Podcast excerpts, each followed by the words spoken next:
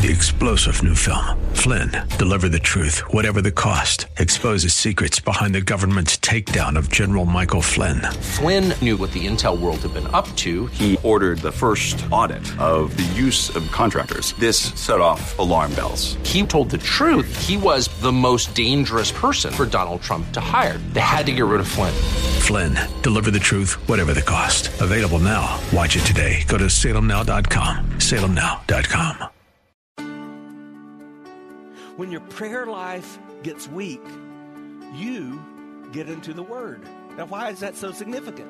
It's God breathed. So when I open the Word of God, if I read the Word of God, I'm reading the words of God. Welcome to The Barnabas Effect with Paul Purvis, Senior Pastor of Mission Hill Church, a multicultural, multi generational, multiplying church focused on shining the light and love of Jesus like a city on a hill. You're invited to visit any of the three locations in Temple Terrace and Tampa. For information and locations, visit missionhill.org. That's missionhill.org. Now, with today's message, here's Pastor Paul Purvis. I want to begin with a question How do you pray? Or perhaps this is better asked What do you pray? As children, we're taught to pray in, in some very practical and simple ways. Maybe you remember this one God is great, God is good. Let us thank Him for the food. By His hands we are fed. Give us, Lord, our daily bread. Or maybe you were a child who was taught this prayer. Now I lay me down to sleep. I pray the Lord my soul to keep. If I should die before I wake, I pray thee, Lord, my soul to take. It goes on to say, if I should live for other days, I pray thee, Lord, to guide my ways. Amen. Many of us who were raised in the church are familiar with this prayer, the model prayer of Jesus. Our Father, who art in heaven, hallowed be thy name. Thy kingdom come, thy will be done on earth as it is in heaven. Give us this day our daily bread, and forgive us our trespasses as we forgive those who trespass against us Lead us not into temptation, but deliver us from the evil one. For thine is the kingdom, the power, and the glory forever and ever. Amen. I was noticing this week that a friend was saying they had taught their child to quote and pray Psalms 23 at bedtime each evening, beginning with these familiar words The Lord is my shepherd. I, I shall not want. You're all I need. These are great ways to help us pray, even models for prayer. But I would suggest to you today that they are starting points, not ending points. Uh, unfortunately, there are people who have been active in their faith for a lot of years that have never learned to take these models, these outlines for prayer, and apply it to their lives, to begin to pray personal, passionate prayers to God. We've been looking at the life of Daniel. And as we examine Daniel's life, one of the things we see is that Daniel has prioritized prayer. You know the story of Daniel in the lion's den. You've heard some of the other stories from this great book in the Bible, but maybe you haven't realized that in the book of Daniel's we have recorded a prayer from Daniel himself. Before we get to that, I want to remind you of the context. Daniel is in a mess. That's why I think we can relate to him so much because most of us, we're in a mess and we are a mess. Daniel is in a mess. When he was a child, maybe 14 years old, he was taken captive by an evil king, Nebuchadnezzar, the king of Babylon. And he was taken from Jerusalem, his homeland, where he was part of nobility. He was taken to Babylon to be indoctrinated in the ways of Babylon. He was thrown into the university, you could say. And in that setting, it was that he was supposed to learn the ways of the Babylonians, the language of the Babylonians, that he was to be loyal to the Babylonians. But in Daniel chapter 1 and verse 8, we see that Daniel makes a decision. There are decisions that affect our lives. It says, when Daniel was challenged with the need to take what the king was given him, he resolved that he would not defile himself with the king's food or with the wine that he drank. Therefore, he asked the chief of the eunuchs to, to allow him not to defile himself. And then notice what happened. And God gave Daniel favor and compassion in the sight of the chief of the eunuchs. So here in Daniel chapter 1, verse 8, Daniel makes this decision. And as he makes this decision, he recognizes something we've learned. We make our choices, and our choices make us. Our decisions determine our destiny. I was a child when I knelt, recognizing that I was a sinner, needing a Savior. I asked God to forgive me of my sins, to come into my life, and to take control. That decision I made as a small child changed my forever destiny. I know with confidence that if my life were to end today, I would spend forever in heaven, all because of a decision I made as a child. When I graduated college, I loaded up my car and I went to Fort Worth, Texas. On the first day of seminary in Fort Worth, I met a beautiful blonde. Her name was Kimberly. I knew after not too long that she was the one for me. And so I asked her to marry me. And after a couple years, we were married. And that decision uh, to, to marry Kimberly that shaped me. That's shaped my destiny. And I recognize, aside from my relationship with Jesus Christ, it's that relationship with Kimberly that is a choice that made a big impact on my life. What about you? What are the decisions you've made that have greatly impacted you? Well, we watch Daniel make these decisions for 65 years. He's 14, 15 when we meet him in chapter 1. By the time we get to chapter 6, where he's thrown into the lion's den, he may be 80 years old. And it's at that same time that we find him in chapter 9 of Daniel. Throughout this whole time, God has been with him. In fact, that's kind of the theme of Daniel, right? God's sovereignty. That God's not caught off guard. He's not surprised by the circumstances of our life. God never has aha moments the providence of God. It's a reminder that the hand of God is on the arc of history and in our lives. So even when we can't see Him, when we can't trace His hand, when we don't understand, we can trust His heart because He's guiding us. And in fact, there was this theme from last week from the lion's den. We learned that wherever we are, whatever we face, our God is able to deliver us and demonstrate His power for the glory of His name. And if you understand that and if you believe that, it, it changes the way you look at life. And Daniel clearly believed that. So it was at this same time that in Daniel chapter 9, we have recorded what is known as the Daniel prayer. I hope you'll look with me in your copy of God's Word, whether that's in a print version on your smartphone or your tablet, or maybe you've got it memorized. However, you've got it, turn to Daniel chapter 9. This is a full chapter. We're going to cover the first part of this chapter. I will want you to follow along. Daniel 9, beginning of verse 1. In the first year of Darius, the son of Ahasuerus, by a descent, a Mede, who was made king over the realm of the Chaldeans. So, reminder this is the same time uh, of Daniel chapter 6 because we know that it was in the first year of King Darius. King Darius is yet another leader that Daniel has served with in this land of exile that he's taken to. It's now considered Persia, not really Babylon, because the Persians have taken control.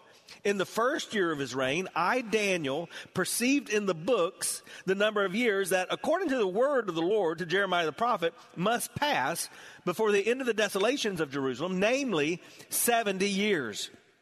Then I turned my face to the Lord God, seeking him by prayer and pleas for mercy with fasting and sackcloth and ashes.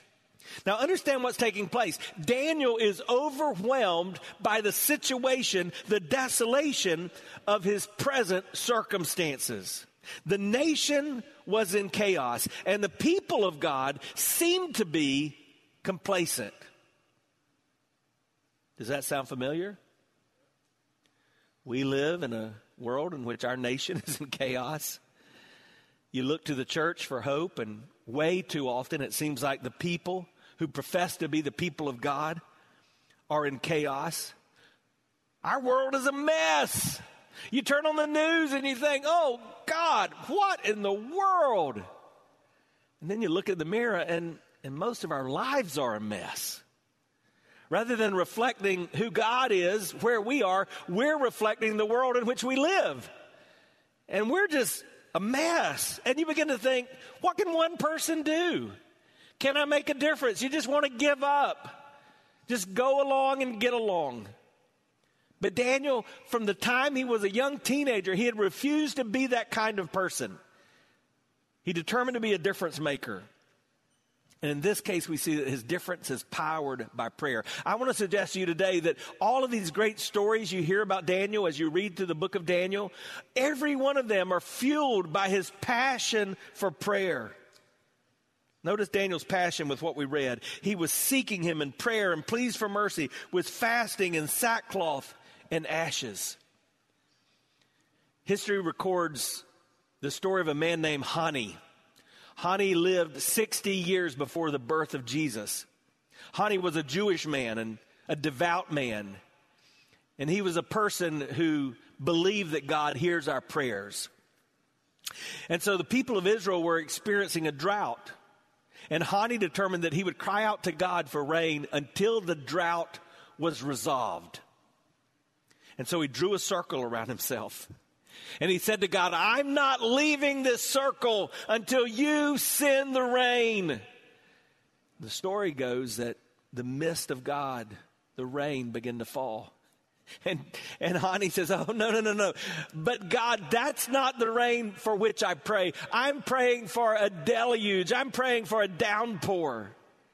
And the story goes that great amounts of rain begin to fall down. But Hani goes, No, but God, still, that is not what I'm praying for. I'm praying that you rain from the heavens in such a way that the lands are flooded. And the rain came, and the people of God were no longer in a drought. I would say to you today that I think we're at that kind of place. We need to draw a circle around ourselves, perhaps not a literal circle, but we need to dedicate ourselves to the things and the ways of God and get to a place where we cry out to Him so passionately, so earnestly, so fervently. Oh God, send the rain. Do what only you can do. Do what we need. We can't make it without you. So I would be foolish if I suggested that and didn't pause and pray right now. So I want to invite you to pray with me. God, in the name of Jesus, we have stopped to seek you. We need you. We need you to send the rain.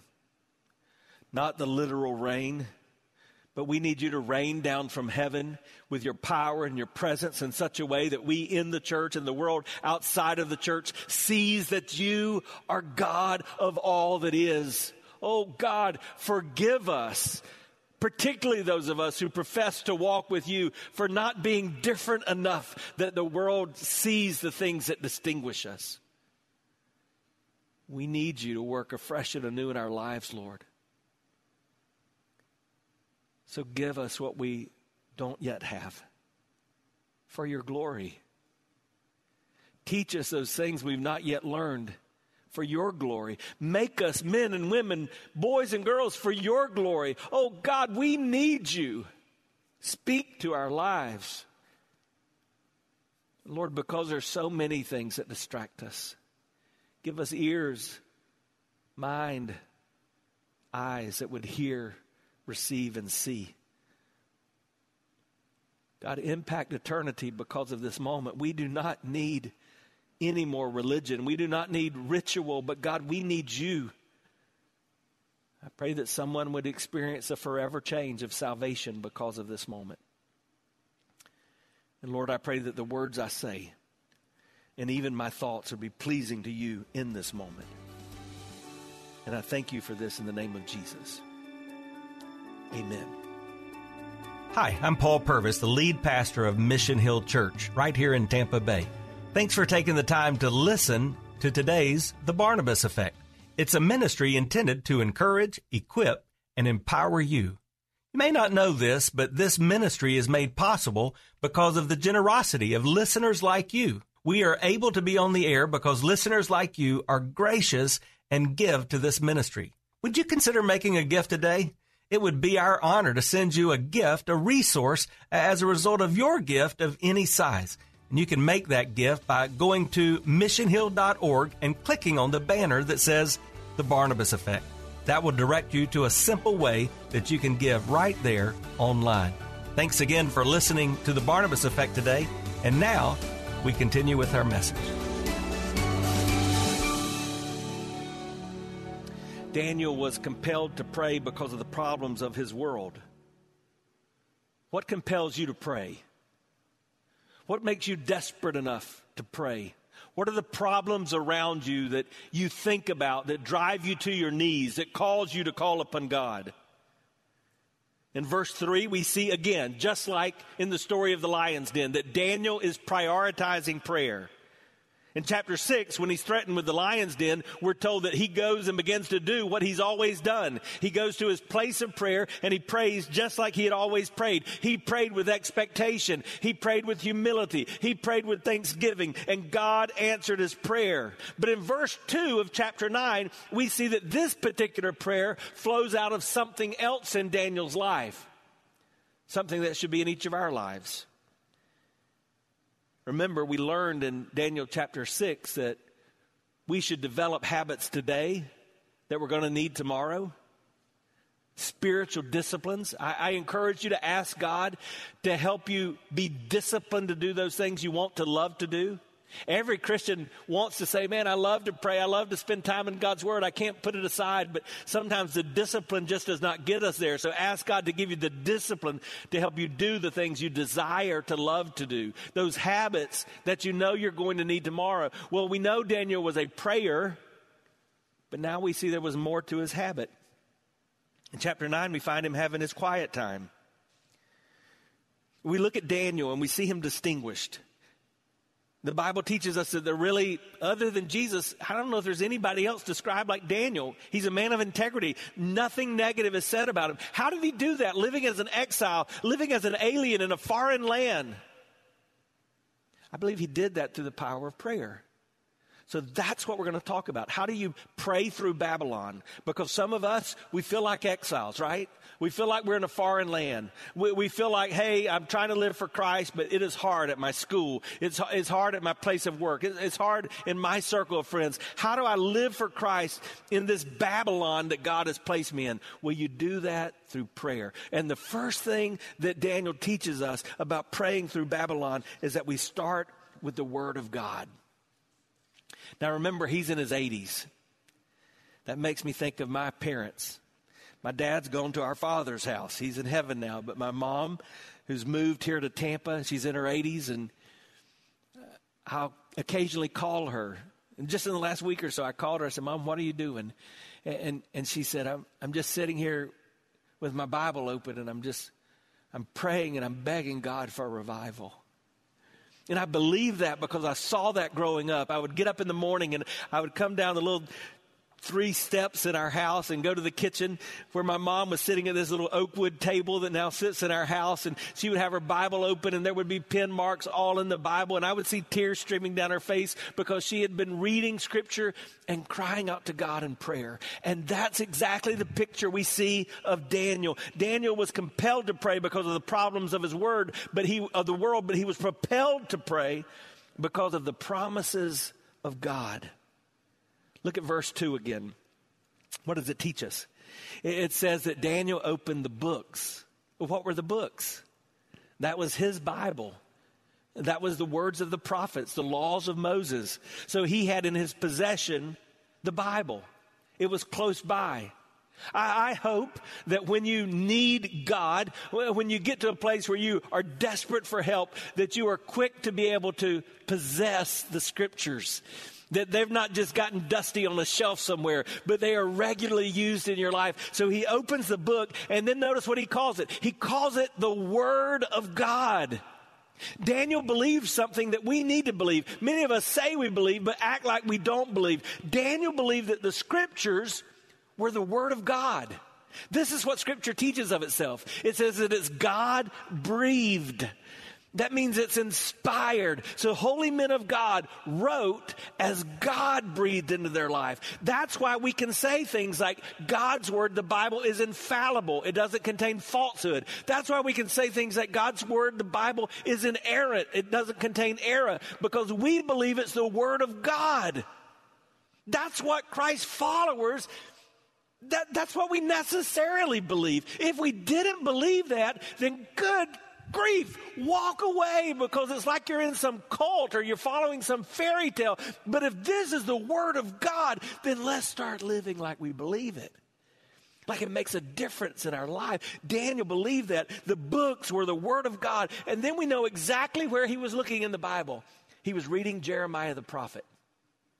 And why is that significant? Did you know that more than any element of Scripture, the, the element of Scripture that takes up the most pages of the Bible are the prophecies of Scripture, where God is saying to his people, hey, here's what I'm going to do. So if, if I want to be in tune with God, I probably want to have some awareness of prophecy. And so Daniel did. He's reading from Jeremiah these prophecies of Scripture. And we even know from the rest of this chapter exactly what he was reading. I think he was reading from Jeremiah 25 because listen to what it says, verse 8. Therefore, Thus says the Lord of hosts, because you've not obeyed my words, behold, I will send for all the tribes of the north, declares the Lord, and for Nebuchadnezzar, the king of Babylon, my servant, and I will bring them against the land and its inhabitants, and against all these surrounding nations, and I will devote them to destruction, and make them a horror, a hissing, and an everlasting desolation. Moreover, I will banish from them the voice of myrrh, and the voice of gladness, and the voice of the bridegroom, and the voice of the bride, and the grinding of millstones, and the light of the lamp, and the whole land shall become a ruin and a waste, and these nations shall serve as the king of Babylon. Notice, for 70 years. So Jeremiah is prophesying about what we read about in Daniel chapter 1. What happened in Daniel chapter 1? A king of Babylon named Nebuchadnezzar goes to Jerusalem and he begins to make Jerusalem desolate. And this prophecy from Jeremiah in chapter 25 has been fulfilled. God said he was going to do it and he does it. Listen to me.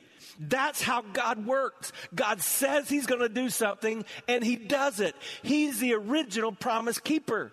I believe Jeremiah was reading this. And then he's reading from Jeremiah 29, verse 10. Listen to what it says. For thus says the Lord, when 70 years are completed for Babylon, I will visit you, and I will fulfill to you my promise and bring you back to this place. For I know the plans I have for you, declares the Lord, plans for welfare and not for evil, to give you a future and a hope. Then you will call upon me and come and pray to me, and I will hear you. You will seek me and find me when you seek me with all of your heart. So, this familiar passage that some of you may have on your wall, or verse that you've memorized, I know the plans I have for you, declares the Lord, not of welfare, but of a future and of hope, that was given to Jeremiah, the prophet, about the people of Jerusalem under the reign of King Nebuchadnezzar of Babylon. And God was saying, Hey, you're going to be there for 70 years, but don't worry. I've got this whole thing under control. I know what I've got planned for you. My plan for you is a future and a hope. And so Daniel is here having his quiet time, probably in the same place that he went to pray to when he got thrown into the lion's den. He's before God and he's saying, God, your word promises that after 70 years, this whole thing's going to be over. Yes, you've done the first part of this. God, we need you to do the next part of this. And here's what I want you to understand Daniel's prayer was fed by the Word of God. That's the biblical pattern for prayer. You start with the Word of God. When your prayer life gets weak, you get into the Word. Now, why is that so significant? What did we say the Word of God is? Who breathed the Word of God? Who breathed the Bible? God. It's God breathed. So when I open the Word of God, if I read the Word of God, I'm reading the words of God. That's why I tell you, when you want to hear from God, all you have to do is read the Bible. If you want to hear God speak out loud, read the Bible out loud. Let me ask you if your prayer life is dependent on your familiarity with God's Word, how, how impactful are your prayers? So, if, if my premise is right, if powerful prayer starts with the Word of God, do you know enough of the Word of God to really pray powerfully? What parts of God's Word are you praying back to Him today? You've been listening to The Barnabas Effect with Pastor Paul Purvis, an outreach of Mission Hill Church. If you're looking for answers to difficult questions, or searching for a church home, you're invited to any of the three locations in Temple Terrace and Tampa. Details and directions at missionhill.org. The Barnabas Effect is here to provide listeners like you with biblical truth and spiritual encouragement but it can't be done without your financial support. Go to missionhill.org and click on the Give tab. Your financial support helps us reach those seeking truth about God and themselves. Thank you for giving at missionhill.org. And join us next Sunday at noon for the Barnabas Effect with Pastor Paul Purvis on Faith Talk AM 570 and 910.